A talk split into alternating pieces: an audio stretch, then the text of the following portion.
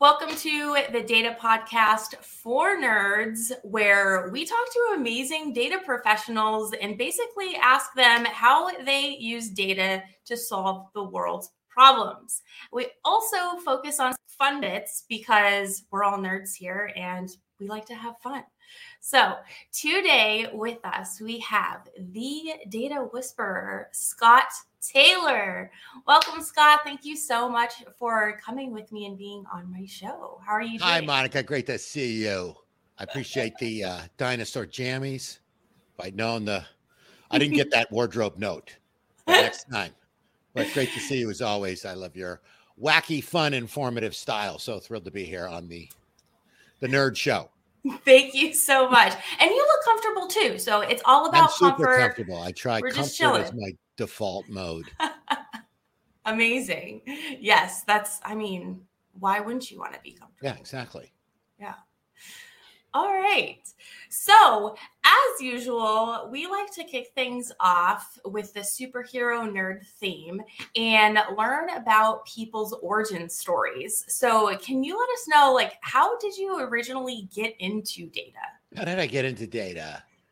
My parents told me as a kid, instead of building with my Lego, I sorted them. So I think that was an initially my my kind of the way I express this idea of data management, sorting, categorizing, structured elements. I also one of the first jobs I had out of college was selling maps, physical paper maps door to door. And that taught me the importance of location information, address verification, and updating this content on a regular basis because I go door to door into these offices and I would have like the latest map, which was a blue cover, and you could see in the back of their office, like in a bookcase, they'd have the yellow cover. And I knew that that was two years old. So I'd say, oh, this is two years old. So sort of retrofitting my experience to all focusing on data. But when I really got started in data was working for a very um, s- sort of niche data provider that is now part of Nielsen. And I came there because the people who ran it knew I knew how to tell stories. You know, I've been doing data storytelling since it was, well, since storytelling was two words, let's put it that way and I helped them really convey the power and value of what this brand was all about. Built a whole brand at Nielsen based on these legacy deliverables, launched it, did all the go to market and the kind of visionary stuff.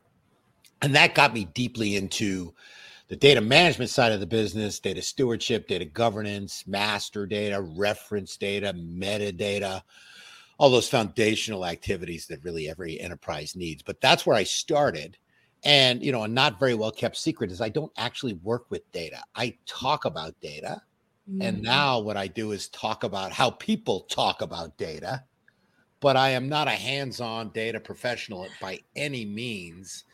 I am kind of very top level high level conversational symbolic conceptual way of conveying importance of this stuff that folks like you actually work with on a day-to-day Mhm. basis. So I think we all have a part to play. I think I play mine extremely well, but I don't get physical. I don't touch anything. You don't want me programming stuff. You don't want me actually touching the data.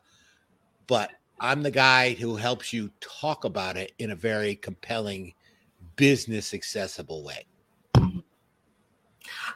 I would think that you use data in at least your like personal life, right?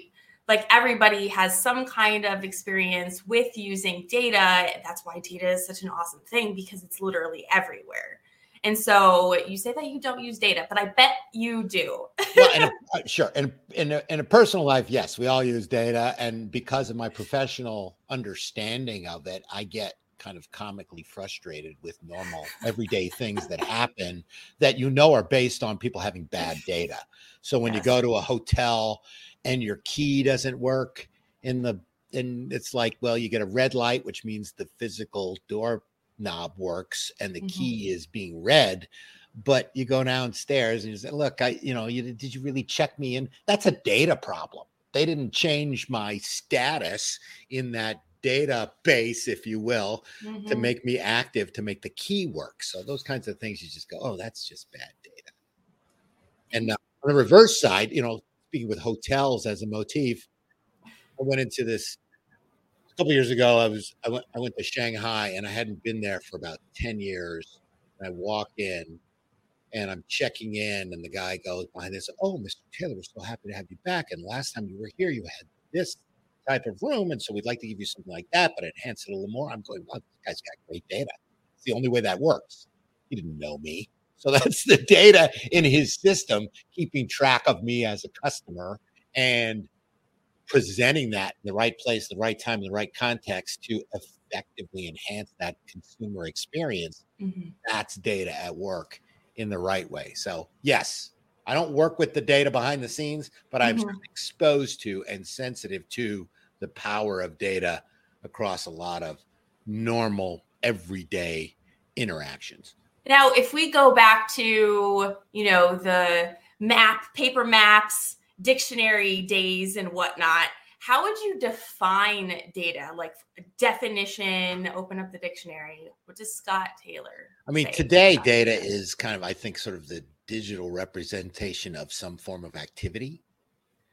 But mm-hmm. before there were computers, before there was electricity, data was you know information statistics numbers things you know lists of things are my, one of my favorite kind of examples of data i mean that's all it is right and and you know tables and if you look at uh cave person drawings people suggest that as a form of data yeah so that that that proves that not only data isn't the new oil data is actually older than oil if mm-hmm. you lose if you use Flintstone timing, that uh, cave people were actually creating data, or the the Domesday Book in like 1099 or 1080 something. It was a mm-hmm. compendium by Richard the Conqueror, William the Conqueror, sorry, uh, who then tracked and wanted to document everybody in Britain and everything they owned for tax purposes in this massive book was, you know, mm. you could call that a database, had all this structured, referenceable, consistently formatted information about all kinds of stuff. Mm. So, you know, when people say data is the new whatever, I interrupt them before they get to whatever analogy they're going to use. I go, data is not new. Okay. Data's been around before computers, before electricity, before software, there was data, before a lot of things, there was data. Uh, yeah, it was the new oil. What's the new? What's the new new? I don't know what new. I hate. I hate all of those. Like why? Because it, it, it really it really strikes. You know, the work I do is to help people tell a better data story. Mm-hmm. That's the work I do. And when I say data story, I mean the stories about why managing data is important to their organization there's two kinds of data stories out there, in my estimation. There's the kind I'm talking about, why data is important, but there's also the more recognized data storytelling, which is really about analytics. It should be called analytic storytelling, but that horse mm. has left the barn.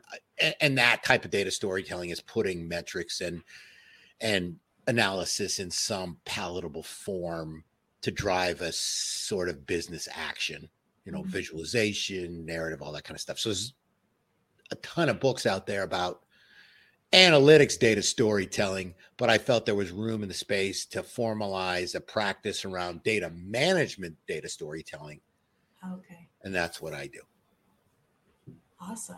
So the whole new thing, so when I hear people say that, it's like the purpose of using analogies and similes and imagery in a conversation is to shorten the distance people have from hearing your idea and understanding it. Right. Mm-hmm. So you say, oh, well, XYZ, it's actually like this. And people go, oh, okay, I get it. So when you say something as amorphous and and and and somewhat controversial as data is the new oil, people don't immediately know what you're talking about. True. Because some people say, well, it's like oil because it needs to be refined and it's uh you know, it fuels things. And then some people say, well, it's not like oil because oil is, you know, tangible and you can use it up and it pollutes and data. You can oh. reuse it all the time. So it's kind of like oil, or it's or it's not like, or it's like oil because people are trying to control the distribution. I go, there's it proves my point. The fact that we can't agree on it means that the business side is confused. So why are we using? All you got to do is look through LinkedIn. You'll see the latest iterations of people ranting about data's the new oil, and it's like I mean it this way and you mean it that way. It's Yeah. like enough already. People don't understand what you're talking about. If you use an analogy and then you spend three minutes explaining what you mean by Mm. that, that in my view is the definition of a terrible analogy. That's true. It should speak for itself. It should speak for itself. Yeah. The progression that I've seen too is that data, treat data as an asset. And now we've progressed to treat data as a product. Have you seen this? Yeah, yeah. Data product Okay. is a new buzzword, Yeah. buzzy buzzword out there. Data product, data productization, data as a product. Mm-hmm. Yep. Yeah, I just you know just get with it. I don't I don't under you got me riled up here now, Monica. Which I know you're looking for. I know you love buzzwords though. I, I- mean, I, I, I love to pick on buzzwords. I go, why? If you take a step back, a big step back, why do we need to actually make all this stuff in data some form of thing? mhm. Why? Why do we? And I see, you know, capital W in the we as a industry. Uh-huh. We are always trying to coin new words for existing things. We're always trying to do what I call the Mean Girls School of Marketing, where I'm sure you're a student of Mean Girls. yes, absolutely. as I was, so I saw that movie. And uh uh Gretchen keeps going, fetch. You know, that's Yep. so fetch. Wow, that's really fetch. And then Regina goes, stop trying to make fetch happen. And that's what I feel like. I feel like I'm, you know, in a certain way, the Regina of the data space, trying stop trying to make data product happen. Stop trying to make Lake House happen. Stop trying to make, stop trying to make all these things kind of the new coined phrase Mhm. because get on with the work, do the work. Yeah. I don't see other departments continually going through generation upon business generation of brand new terms for existing things to you know make it the new stuff. Now some people are really good at it. Yeah. There are things out there where it should be used, but I just think there's a a a, a preposterous uh, amount of it going on in our space, and it doesn't seem to serve any. And then we get cute, right? You really got like as soon as Yeah. Data's new oil came out, people were like, "Well, no, it's not the new oil; it's the new soil." Get it? Oh, Because gosh. it rhymes with oil, but it's soil. so you plant. It was like when big data came out. People were like, "Oh, it's Yeah. not big data, but you need little data." Or data lakes were around for about 20 minutes till people started getting cute and going, Oh, but it's a data swamp. You don't want to turn into data swamp. It's like, who are we? I guess we're I missed the swamp part. Okay. It's just it's constant. It's just like this constant gibberish of just like, just do the work. Just do the work, help your Uh-huh. business, and you know, figure out what to call it all later. It's part of my I agree. sort of resigned to that. It's like enough. I agree. All All right. I'll take a breath here. well, let's move the focus then, um, rather than Scott's origin story, and get into our fun bits. I have. I have We're all a ready to little fun bits. Music thing. That was startling. Yes, I like that. Nicely. Yes. Okay. So with our fun bits, um, Scott, if you don't already know, has amazing puppet friends. One of them is a bee. The ITB, I'm not going to do live puppets here, but I'll show you the characters. The ITB Yes. speaks only in buzzwords. And his origin story, would you like to hear his origin story? I absolutely first- would. Yes, please. the first puppet I ever did. So I worked for Dun and Bradstreet. And my job at Dun and Bradstreet was to help them create a better story about their data, in specific, their master data services. And it's a huge organization 5,000 people plus dozens of partners, a global organization. And, and I had created this story, which was working well. Salespeople liked it, but I had to um, kind of spread the news a little in a little more scalable fashion. So the the HR department, this is kind of these two things get related. So the HR department put this little initiative internally where people they invited people to do internal videos about being confident. Okay, what makes you confident at Dun and Bradstreet to do the job you need to do, and what are some tips that you have to help you in business? And it was all internal. So I did one that was kind, you know, it was just me, and I talked about some things I always do in meetings and eh, generating excitement and stuff like that, and that went well. Then I did a puppet one, and it struck me. Sometimes these things just literally just come to you. they had a I hope you have time for this. They had this yes. uh, graphic that had a whole bunch of different code letters to identify different flaws in data. Okay. And there were all these different kind of combinations. And if you, they, and there were like 12 of them, it was ridiculously overcomplicated. and they used this same set of 12 letters in examples all the time. And I mm-hmm. looked at it, it was all Z's and B's. I look at them like, that's like a Bosby Fosby is what oh. it was. If you pronounced it, which nobody ever pronounced it, it was like just a series. I go, but that sounds like a B. And so I did a thing where I had like a little cartoon and he was saying this thing. I was trying to, and then I thought, oh, I love this character. I got to name him. I'm at Dun and Bradstreet. What should I call him? Dean B. Hmm. Dean B the place was D and B, so I called him Dean B. Mm. And nobody had come up with that. I'm like, this 175 year old company. Nobody's ever come up with a you know twist of phrase of their own name, a character oh. called Dean B instead of D and B. And uh invariably, every, when I told the CEO, he's like, "Oh," so I did this puppet video of Dean B. This was the character Dean B. Mm. And I had, I don't know, 20, 30 jokes about Dun and Bradstreet, um, which were really inside baseball jokes. Some of them I mm-hmm. knew maybe one or two people would laugh at. They were that like specifically satirical about stuff. But mm-hmm. it was a mm-hmm. huge hit. So I do this, I send it out there, I send it to HR they never even saw it before. The head of HR writes back and goes, Who is this person? I need to know this person. So that just exploded my profile across Dun and Bradstreet. It became the number one viewed video in the organization, even above the C-level Christmas greeting. Oh, and, uh, wow. Uh, it was a little subversive because the marketing people hated it because I was using their, you know, their, it, it wasn't on brand, but it was like totally on brand.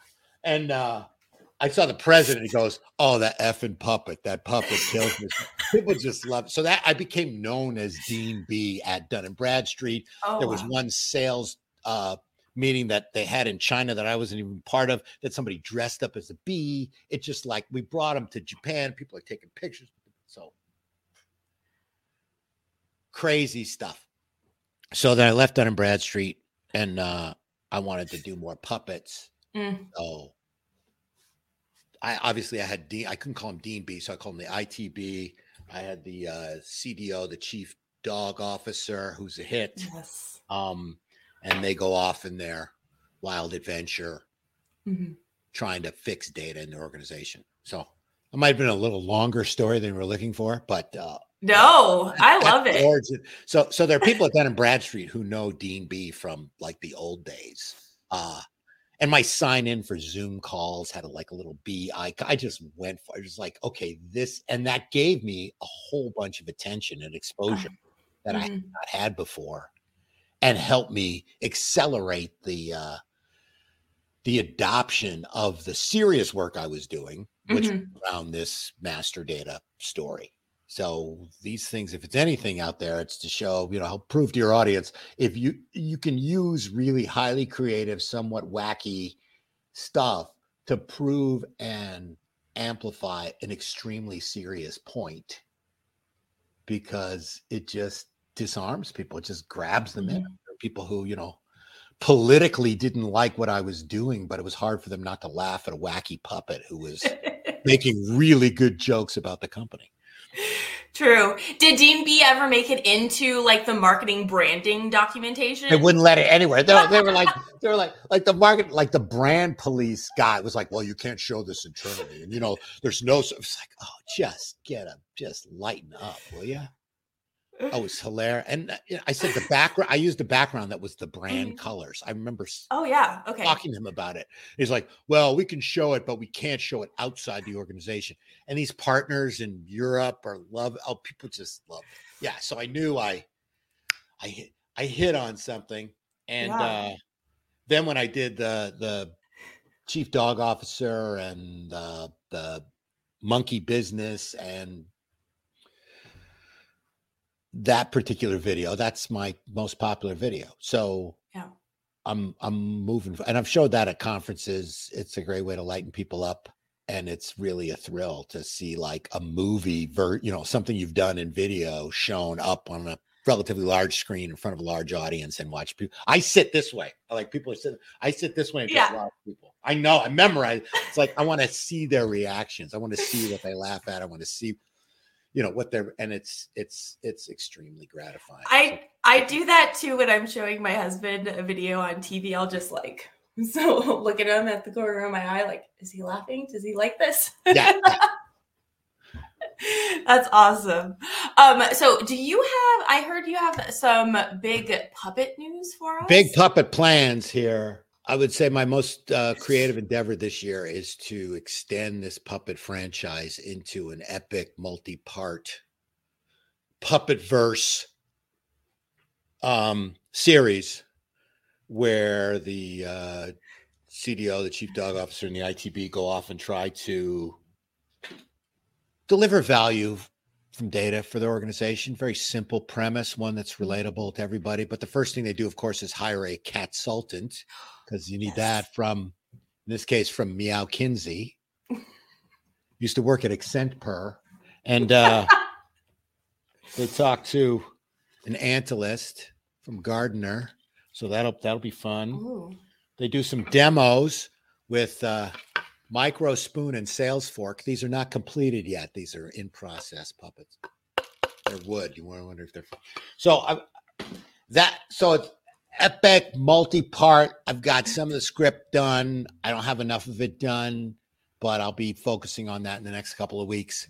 It's tentatively called the Enterprise Journey to the Center of the Single Version of the Truth.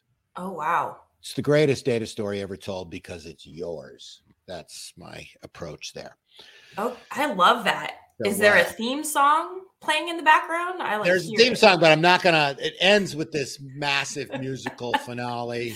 And it's Okay. all it's all in here right now, which I don't want to release just yet because I've got to work on it. But it's got to end with a song. Yes, there music. It does. I Yeah. agree. Yeah. So there's there's one scene where the uh the chief dog officer, if you know, I don't know if you know Carruthers and Jackson, they're wonderful. Caroline Carruthers, Peter Jackson, they do a among other things, they do a you should take it. You should sign up for it. They do a yearly Okay. summer school, summer school for data leaders, CDO Okay. summer school.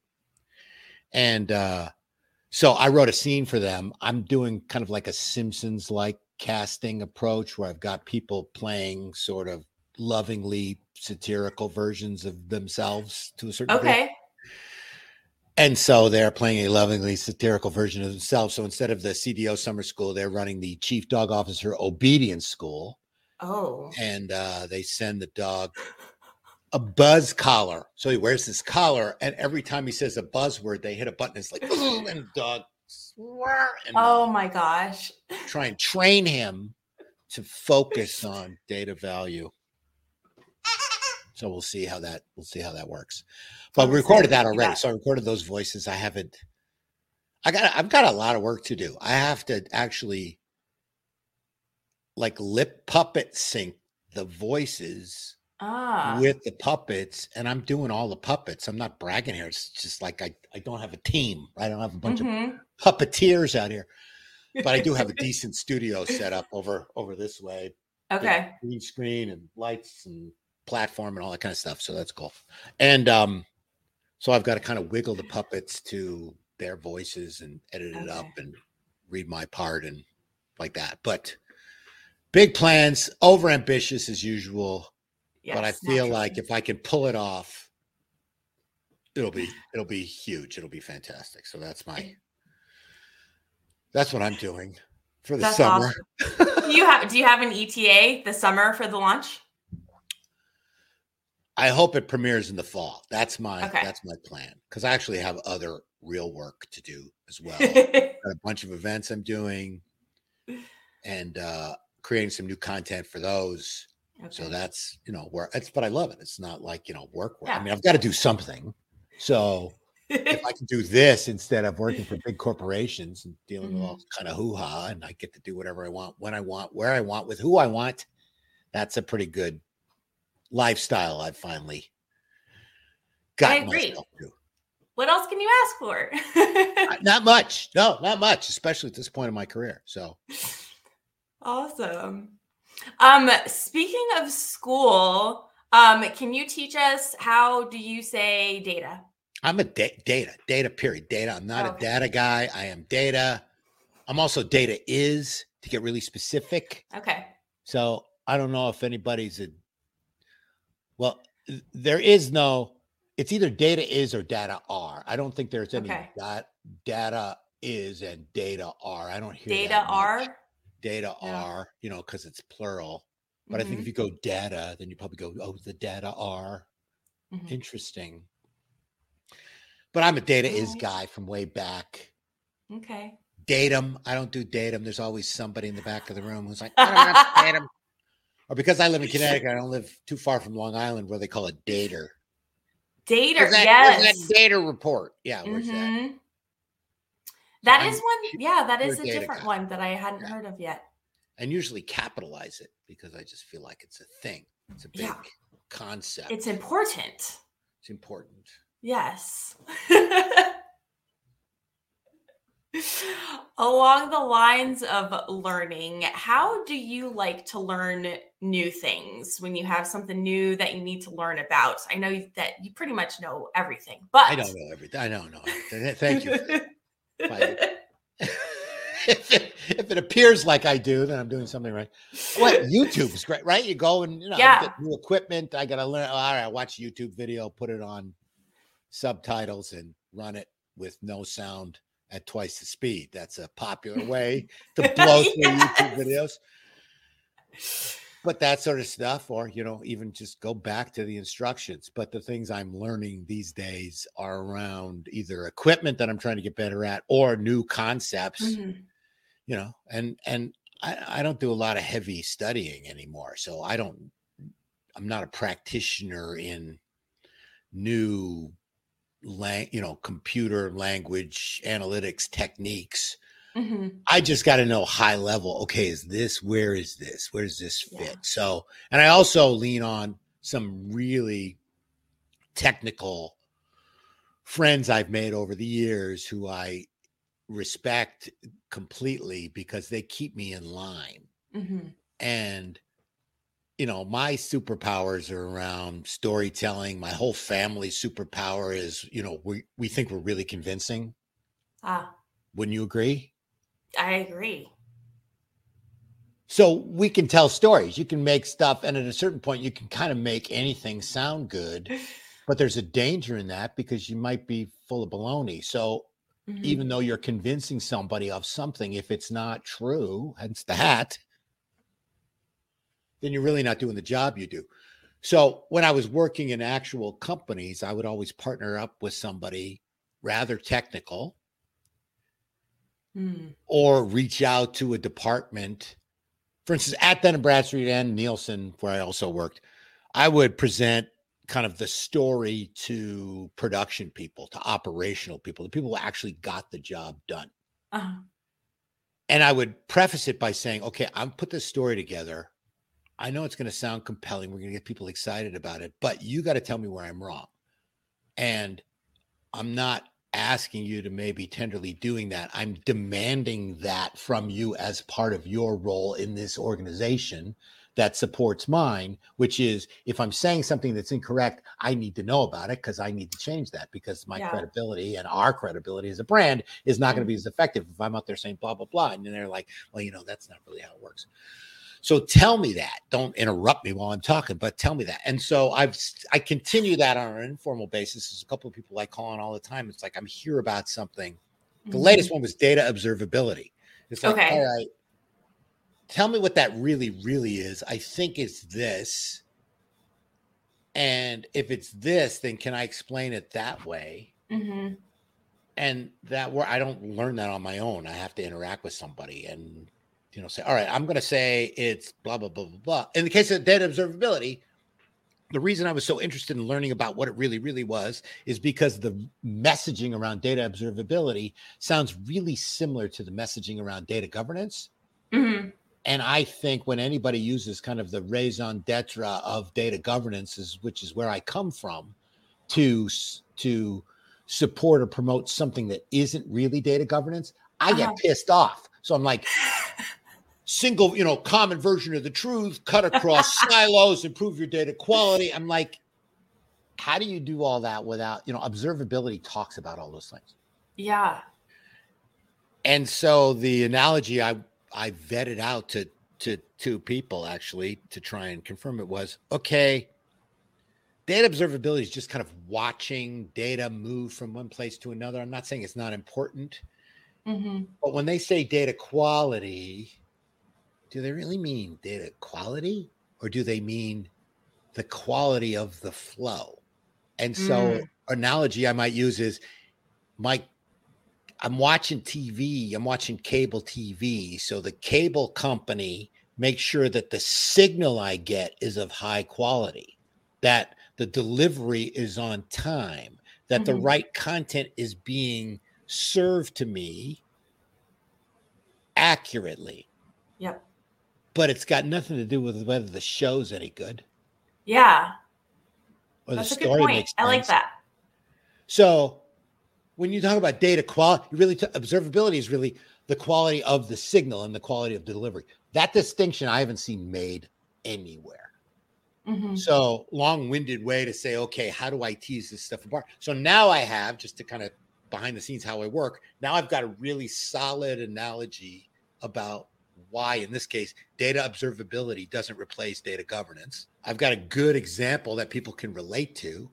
And I've validated that with real experts, in this case, two former Gartner analysts, so they know what the heck they're talking about. Okay. And so I can solidly stand up on stage and poke at data observability slightly with, I think, without much risk of backlash from data observability people. Not that I'm mm-hmm. anticipating them, you know, breaching my my wall here, but still, it's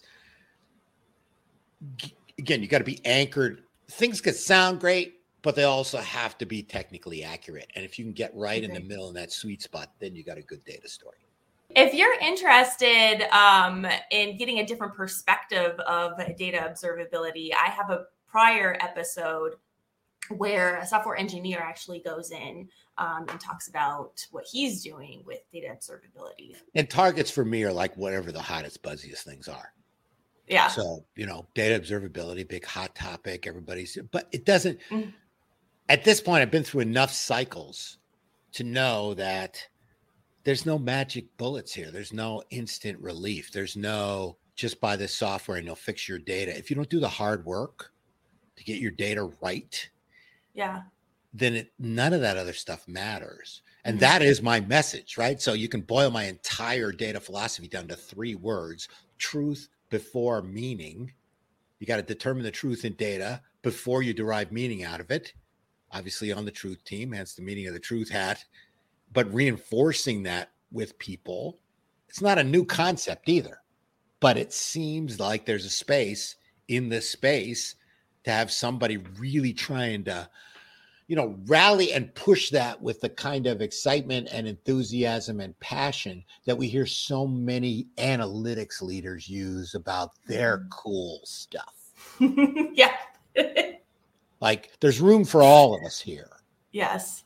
And the analytics side, and so all these new things coming out, you know, data mesh doesn't fix data quality and data governance either.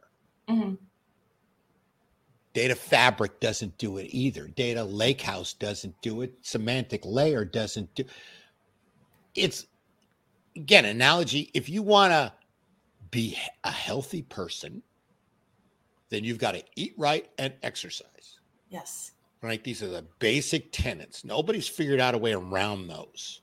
They've figured Mhm. out some cheats. You know, you can take like a drug to make you thinner. You can like bulk, but Yeah. consistent, dependable, trusted health is based on consistent, dependable activities that are not new. Yep. But we get so distracted as a as an industry and think that, you know, if I bought a Ninja Foodi and a Peloton, I'm going to feel better and look better. But if you just hang your clothes on the Peloton, it didn't work, did it? So, you know, and That's that Peloton's the latest, you know, analytics graph hub fabric mesh that everybody's Ah. going to try. Mhm. But nope. So Yeah. anyway, I feel very secure now in sort of that place at the back of the room or the front of the stage, just Yeah. yelling that, and people gravitate to it. They it resonates with them, and I think in a lot of cases it helps support my core audience, which are data management professionals that Mhm. are really passionate about the work they do, really deeply understand the strategic importance, and are extremely frustrated because nobody listens to them. yeah. So you got to get to the source of the truth. Source of the truth. Yes. Yeah.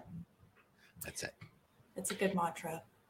Do you have any other last words of encouragements or recommendations for the listeners?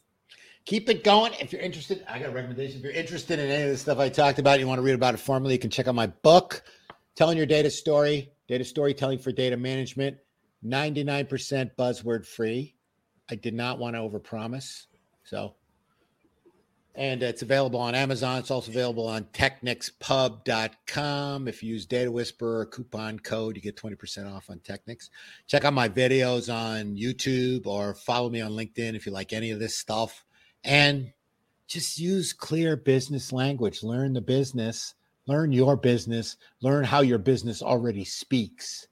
And the opportunities for what you do in data, which I believe can transform any organization, will come. They'll come to you if you learn your business first and you learn how your organization talks about it. You'll find those opportunities. Awesome. Well, thank you so very much again for coming on the show and letting us know about everybody's origin stories. Delighted to be here, Monica. I really appreciate your energy and your spunk and your enthusiasm and creativity in the space here. We can certainly, we certainly need you and more folks like you trying to just get a little bit wacky in this, you know, otherwise serious realm that we live in. So keep it up. I really, I love what you're doing. thank you so much. I love the term wacky. I'm with I figured, I mean that as a Love it. compliment. Yes. no, I really do love it. All right. As always, folks, happy learning.